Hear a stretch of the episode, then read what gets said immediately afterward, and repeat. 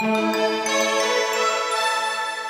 following Knowledge at Wharton podcast is brought to you by Vanguard, offering investments designed to help individuals and institutions reach their financial goals. Visit vanguard dot com.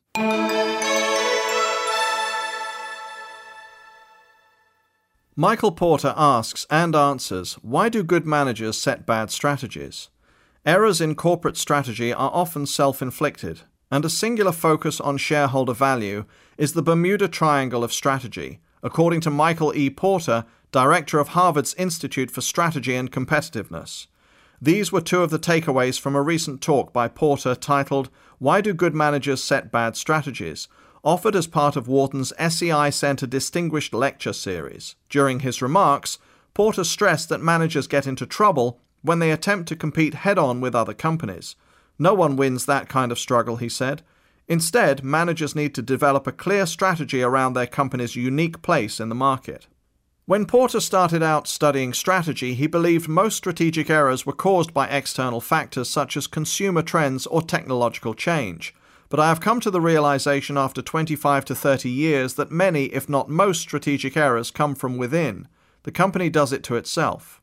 Destructive competition. Bad strategy often stems from the way managers think about competition, he noted. Many companies set out to be the best in their industry and then the best in every aspect of business, from marketing to supply chain to product development. The problem with that way of thinking is there is no best company in any industry. What is the best car, he asked. It depends on who is using it. It depends on what it's being used for. It depends on the budget. Managers who think there is one best company and one best set of processes set themselves up for destructive competition. The worst error is to compete with your competition on the same things, Porter said. That only leads to escalation, which leads to lower prices or higher costs unless the competitor is inept. Companies should strive to be unique, he added. Managers should be asking, how can you deliver a unique value to meet an important set of needs for an important set of customers? Another mistake managers make is relying on a flawed definition of strategy, said Porter. Strategy is a word that gets used in so many ways with so many meanings that it can end up being meaningless. Often corporate executives will confuse strategy with aspiration. For example, a company that proclaims its strategy is to become a technological leader or to consolidate the industry has not described a strategy but a goal. Strategy has to do with what will make you unique, Porter noted. Companies also make the mistake of confusing strategy with an action such as a merger or outsourcing. Is that a strategy? No. It doesn't tell what unique position you will occupy. A company's definition of strategy is important, he said, because it predefines choices that will shape decisions and actions the company takes. Vision statements and mission statements should not be confused with strategy. Companies may spend months negotiating every word, and the results may be valuable as a corporate statement of purpose, but they do not substitute for strategy. In the last ten years or so, Porter added, companies have become increasingly confused about corporate goals. The only goal that makes sense is for companies to earn a superior return on invested capital because that is the only goal that aligns with economic value. Recently, companies have developed flaky metrics of profitability, he said, pointing to amortization of goodwill as an example. Some of these measures began as a way for managers to stay a step ahead of the demands of Wall Street. What starts as a game for capital markets then starts to confuse the managers themselves. They then make decisions that are not based on fundamental economics. Porter said the Bermuda Triangle of Strategy is confusion over economic performance and shareholder value.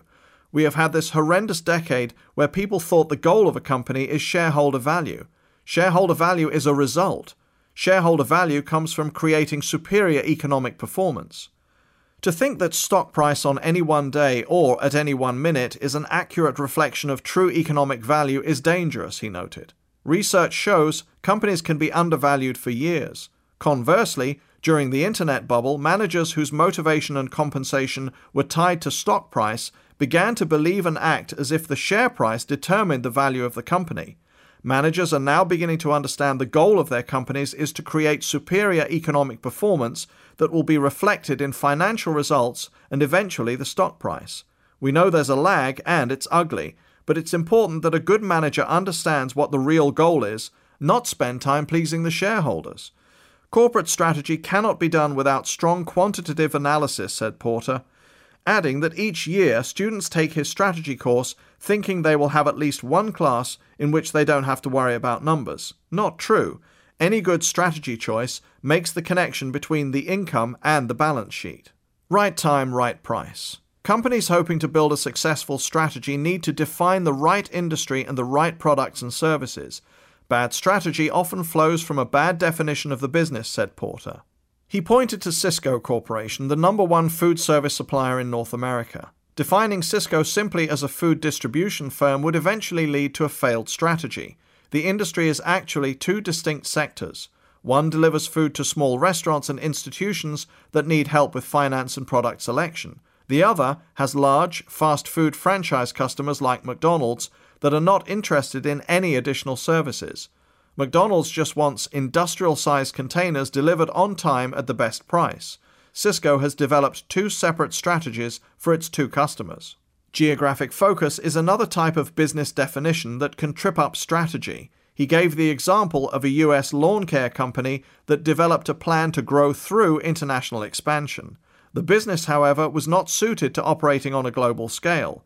The products were bulky and expensive to ship, and the company had to deal with different retail channels in different regions. One more mistake managers make is confusing operational effectiveness with strategy. Operational effectiveness is, in essence, extending best practices. Good operations can drive performance, Porter said, but added, the trouble with that is it's hard to sustain. If it's a best practice, everyone will do it too. None of this is easy, he conceded. The real challenge of management is you have to do these things together at the same time. You have to keep up with best practices while solidifying, clarifying, and enhancing your unique positions. Managers often tend to let incremental improvements in operations crowd out the larger strategy of building a unique business that will retain its competitive advantage, Porter noted. To bypass this problem, managers must keep the competitive strategy in mind at all times. Every day, every meeting, every decision has to be clear.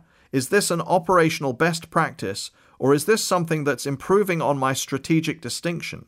He went on to describe key principles of strategic positioning, including a unique value proposition, a tailored value chain, clear trade-offs in choosing what not to do, and strategic continuation or ongoing improvement.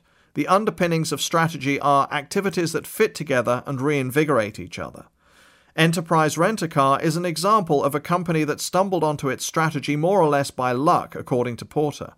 The company started as an auto leasing firm, but customers frequently asked if they could rent cars for short periods. The rental car industry was completely geared towards travelers, with pickups at airports and a price structure suited to expense accounts or vacationers willing to splurge.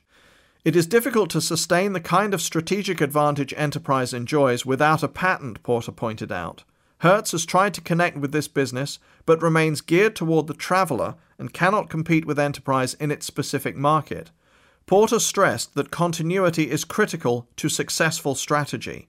If you don't do it often, it's not strategy, said Porter.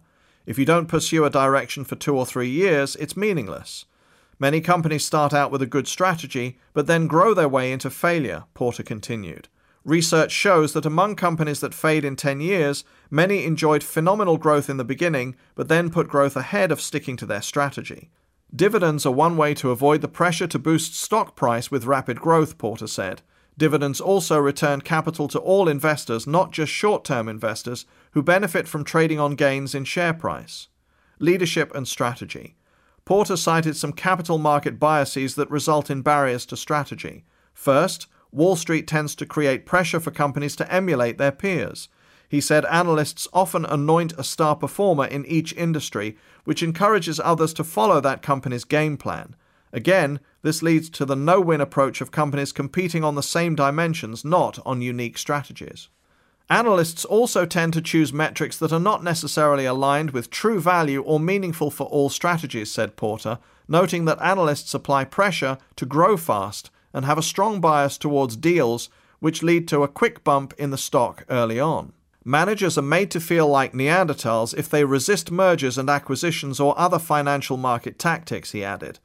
What happened in a lot of companies was that the equity compensation was tied to share price, and people became crazed and very attentive to these biases. All the corporate scandals came from pressure to do things that were stupid. Other barriers to strategy include industry conventional wisdom, labor agreements or regulations that constrain choice, inappropriate cost allocation to products or services, and rapid turnover of leadership. Increasingly, he is struck by how important leadership is to strategy. Strategy is not something that is done in a bottom-up consensus process. The companies with really good strategy, almost universally, have a very strong C E O, somebody who is not afraid to lead, to make choices, to make decisions. Strategy is challenged every day, and only a strong leader can remain on course when confronted with well-intentioned ideas that would deviate from the company's strategy. You need a leader with a lot of confidence, a lot of conviction, and a leader who is really good at communication. Years ago, corporate strategy was considered a secret, known only by top executives. For fear, competitors might use the information to their advantage, said Porter. Now it is important for everyone in the organization to understand the strategy and align everything they do with that strategy every day. Openness and clarity even help when coping with competition. It's good for a competitor to know what the strategy is. The chances are better that the competitor will find something else to be unique at instead of creating a zero-sum competition.